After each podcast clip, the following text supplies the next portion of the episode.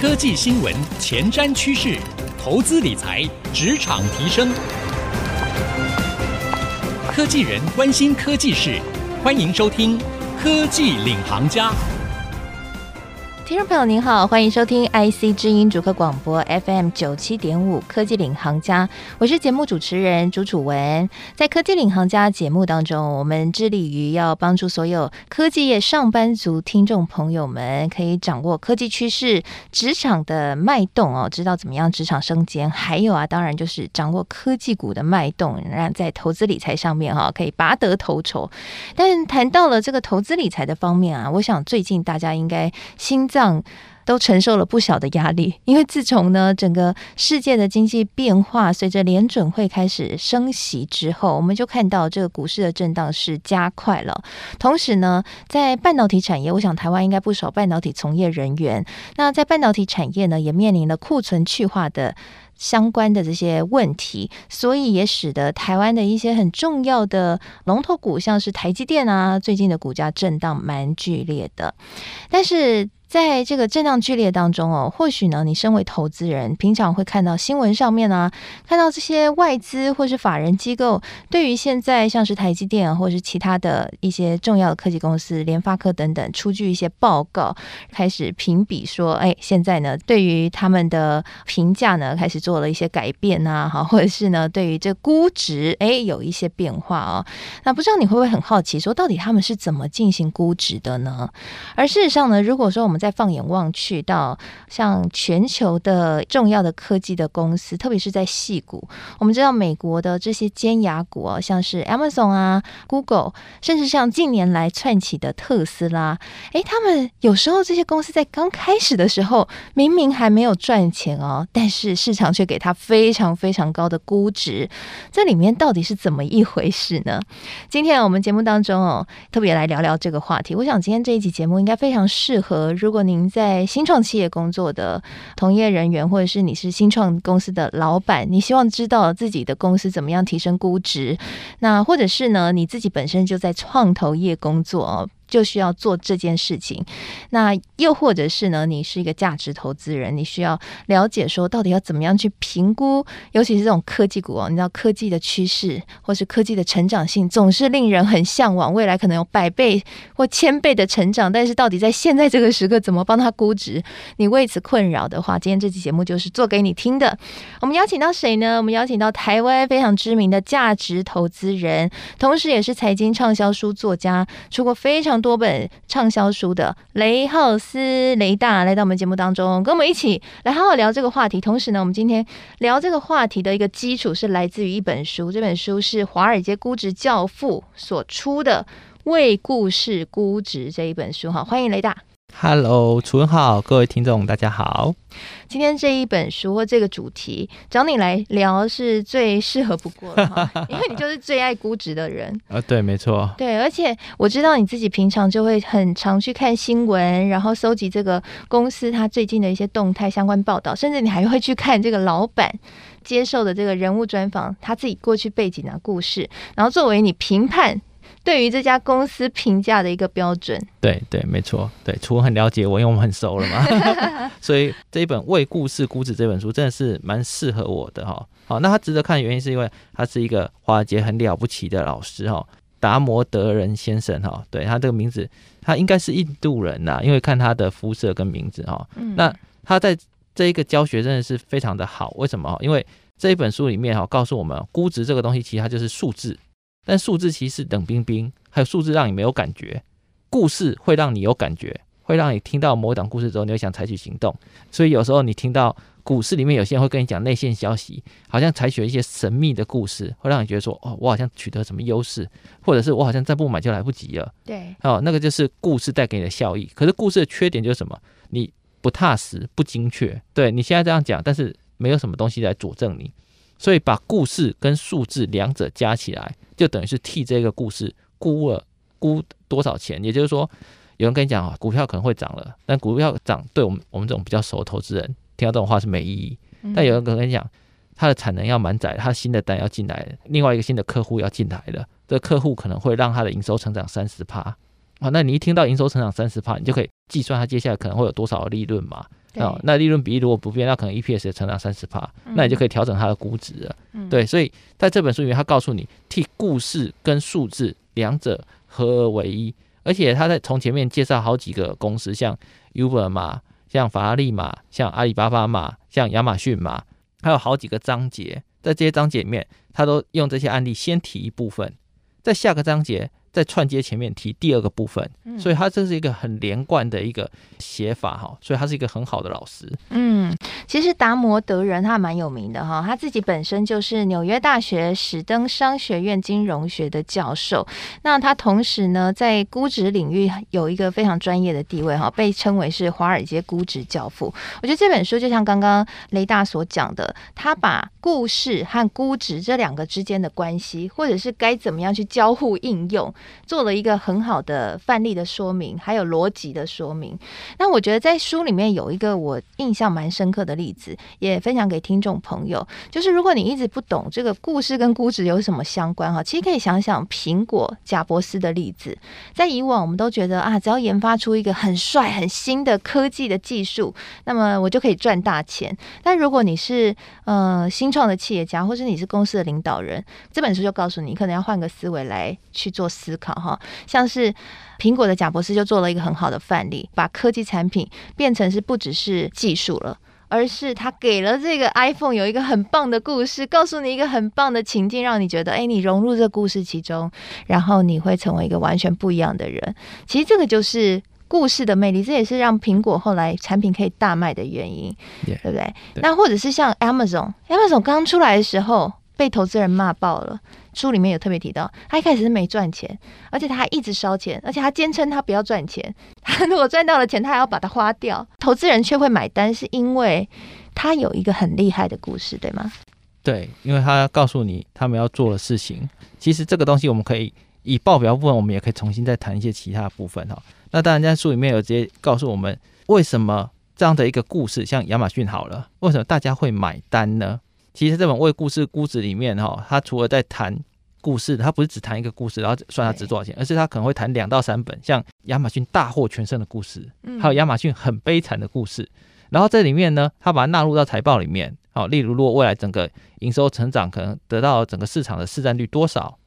得到多少市占率之后，营收成长到多少，然后接着呢，你就可以算出它未来的 EPS。嗯，讨论得到多少市占率的时候，你就要再检测，因为高市占率背后一定有竞争优势。所以你也要说出它故事内的竞争优势，所以你就可以盯着它每个不同版本的故事。通常哈，一般投资人针对故事可能会设想情境，例如好的情境、不好不坏的情境跟糟糕的情境。嗯，对，其实我也这样子想的。然后呢，但是那个达摩德人说，其实这样是不对的。为什么呢？因为你要是要盯着故事的发展变化，然后从那个发展的变化里面去追踪，好，这样才是正确的。好。还有，如果很多人跟你的故事一定不一样，例如内部的人员，他的故事一定是好的，因为大家都觉得自己公司最好，合理。那外部的人员呢，你估出来可能会情境会不一样，甚至哈，他自己有说哈，他有把他自己写的估值跟什么放在网络上，例如写亚马逊。还有，如果你是长期的拥护者，你一旦估值调整往下的时候，亚马逊的死忠粉丝会出来在网络上呛爆你。嗯，那他不 care 这些事情，因为他认为说你故事要有反馈。这样人才看得到你的盲点区，嗯，因为每个人的故事版本不一样，那有一些资讯是你没办法取得的，例如内部人资讯，或者是有些是使用者，哦，但你不是，哦，举例来讲，好像我以前也觉得特斯拉没什么，然后我朋友就说你来做一次就改变，然后我朋友就载我去做他的特斯拉，然后我体验一次那个整个自动驾驶的后果之后，觉得天哪，好酷啊！这就是。你可能会有盲点区，那你编出来的故事就会不一样，那你对他估值就会有影响，甚至你拿到一样的数字财报，你对那他最后产生估值会不一样。所以巴菲特也有说哈，他跟查理蒙格拿到一样的数字的话，他们进行估值会不一样的。哎、嗯，那这本书厉害的地方是，它设定了一个估值版本的故事跟流程，然后你就可以按照这个流程下去做。那我觉得这是一个很棒的一个方式，因为所有在教学的书里面，它都只叫你纳入一些。基本数字，然后像写程式一样把它写出来，但是它在这里面的流程里面包含了情境分析，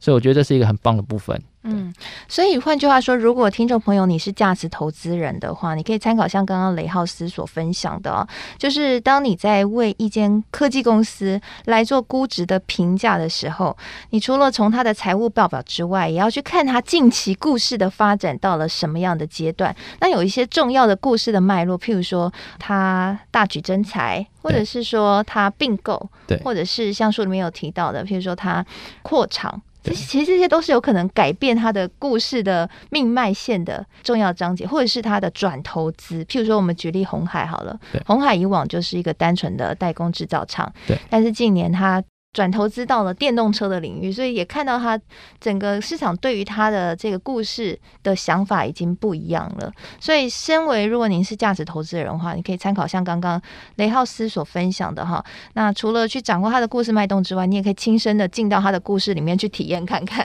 会让这一切的评判标准会更明确。休息一下，广告回来，我们再来好好聊一个案例哦。你知道有一间公司，它是一个传统企业，但它就是因为改变了。他的故事，他的股价可以上涨几乎翻倍吗？休息一下，广告回来继续收听科技领航家。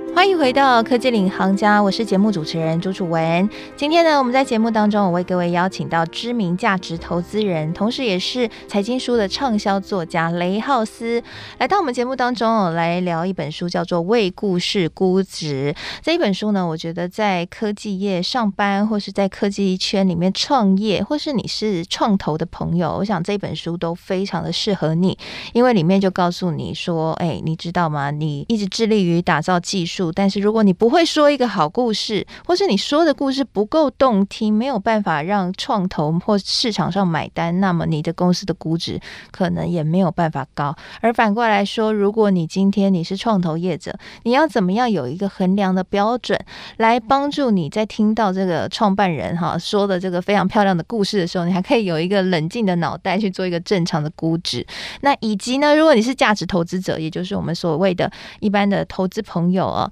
那你在看到这些非常绚丽的科技技术，以及呢这些举例来说，像今年非常火红的特斯拉，到底它这股价上上下下变化，它的估值到底是怎么而来？你知道它这跟它的故事有关系。那我们怎么样去抓住这个故事的脉动，以便呢在这个估值当中哦，心里有个底？这本书里面都告诉你了。所以今天我们邀请雷浩斯来跟我们继续下半场，再好好的聊一聊。那你知道吗？我们在上半场就埋了一个伏笔哦，也就当一间公司哦，一间传传统企业公司，你只要转换说故事的脉络，你有可能股价就翻了不止一倍吗？我们是请雷浩斯跟我们分享一下你的观察。好，这一个故事其实蛮有趣的哈。首先，我们跟大家分享说，有一个先生他创业哈，啊，那他创业的方式非常简单，就是他跟各个网红合作，然后替网红做出网站跟后台，因为网红有人气嘛，好，那这些网红他可能会卖衣服，然后大家可能会去咨询他，可是他没有后备系统。嗯，好，然后这位先生是姓廖哈，廖成豪先生，他就跟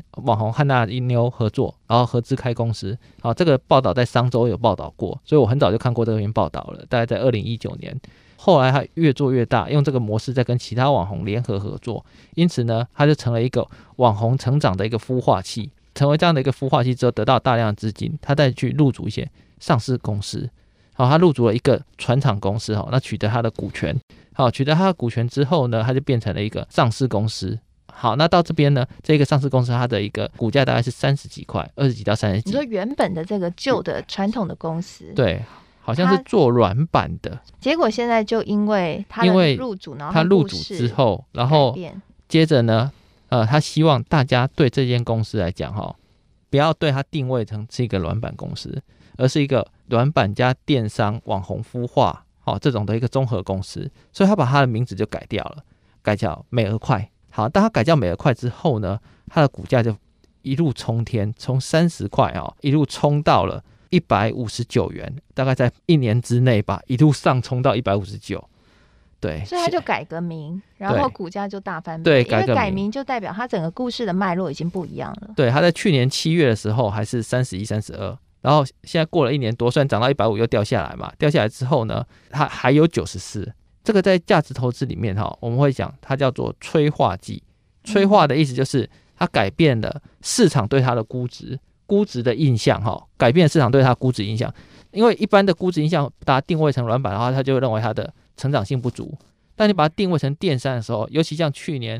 那个疫情啊，大家都在家里面啊，所有的电商的估值是不是提高了？故事改变的时候呢，其实股价的高低，还有和本益比的高低，好，这个是大家都讲说这间公司到底值多少本益比？有的公司只有值十倍本益比，因为大家认为它成长性不足；有的公司它可能是合理价十五到二十，有的它可能甚至被捧到三十倍以上本物比。本益比的变化，就投资人对它的认同，投资人认同改变就是要故事。故事的具体改变，例如像改名字，美而快就是一个借由改名改变大家对它的印象，但实际上它经营仍然不变。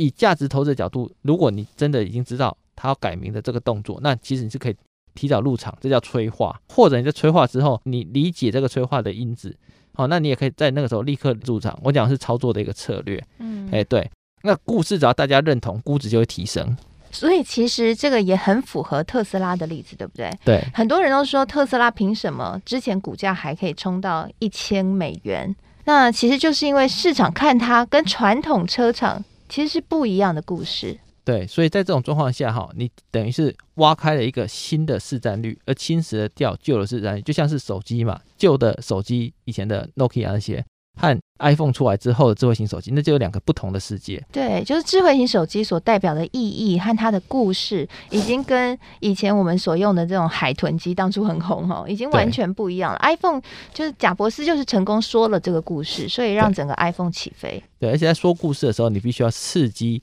那些听众的情绪，然后让他们完完全全必须要采取行动。其实像早期的话，有一些不赚钱的公司有估值的，会维持高估值，通常靠的都是魅力。那当然有好有坏，像书里面有讲一些比较负面的，就是之前的二血那个那个案例。二血就是告诉你说，你滴一滴血就会检测一大堆病，但后来慢慢的别人发现它中间有一些比较不正确的地方。好，所以你用故事给他估值的时候，你还要确认后面故事发生的几率，并且在新的资讯出现的时候，你就要调整那个故事的走向。好像二血的话，发现会发现他们的检测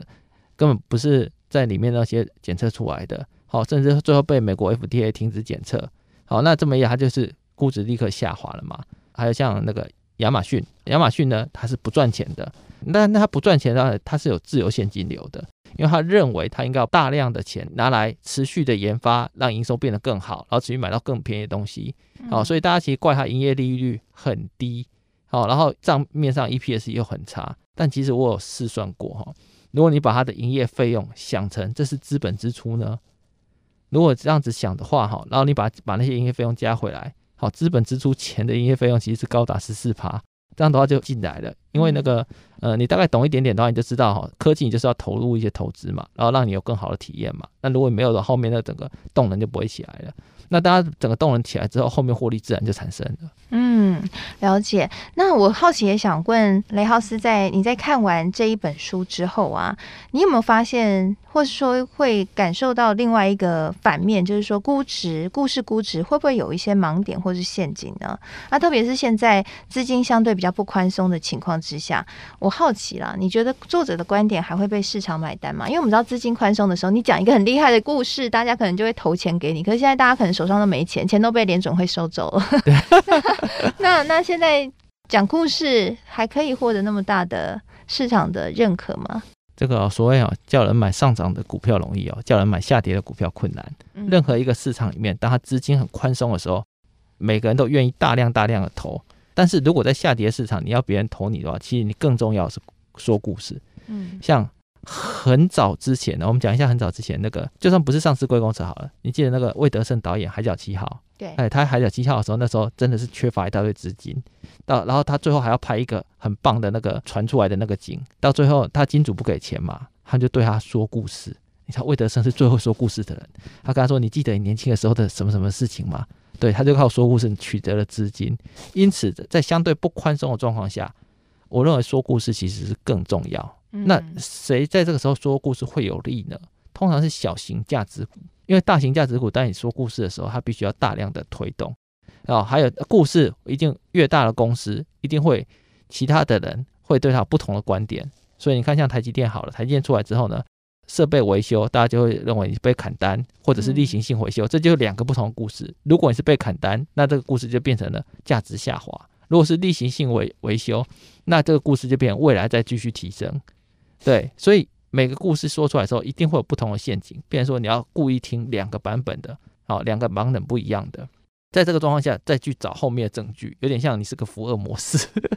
你要找出证据，然后来支撑后面的部分，这样子，然后而且还要一贯性，好，一贯性。对，那我觉得作者他真的最厉害是，他从头到尾都有流程，还有故事有不同的版本，而且他也愿意丢出来让故事被反馈意见，来让故事修得更完善。好，我觉得这个是是他在这方面最厉害的地方，而且这本书我觉得其实值得多看好几次，对，因为他对于一个长期基本面投资人，其实是一个很好用的一个思考工具哈。因为基本面投资人其实就基本面未来的故事，然后来下决策，只是在这样的决策过程中，你走的是短期爆发力还是长期累积？那如果这两个的差别里面，哦，那长期累积你还要给他替他下一个成长的估值，把这些变数丢到 Excel 里面，然后算出它值多少钱，然后在中间找出确切证据去进行修改，好，然后可能你要出报告等等的，对，那我觉得这本书是一个很好的思考流程依据。嗯，好，非常谢谢雷浩斯今天来到我们节目当中，来跟我们分享这一本书《为故事估值》。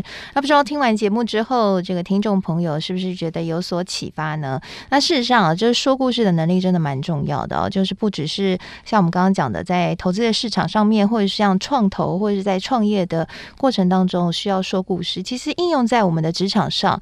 当你。在提案，或者是说在跟其他人合作的时候，你会说一个好故事，可以把你的愿景成功的说出来，然后集结大家的认可。那么你在合作上面哦，当然就是非常有利哦。所以或许大家也可以回去想想看，到底你现在做的这件事情背后有一个什么样的故事呢？你的理念是什么呢？把它应用在自己的职场和生活当中，或许你会发现自己更加的有能量。谢谢您收听今天的科技领航家的节目。我们现在的节目呢，除了会在 IC 之音主客广播播出。之外，也会同步上到 Apple Podcast 和 Spotify。邀请您可以上这些平台搜寻“科技领航家”，就可以随选随听我们的节目喽。那同时呢，在节目播出之后，我也会将雷浩斯精彩的分享和我的心得感想写成一篇采访笔记，放在我的脸书粉丝团，搜寻“财经主播主持人朱楚文”，就可以看得到了。谢谢您收听这一集节目，我是楚文，我们下次再会喽，拜拜。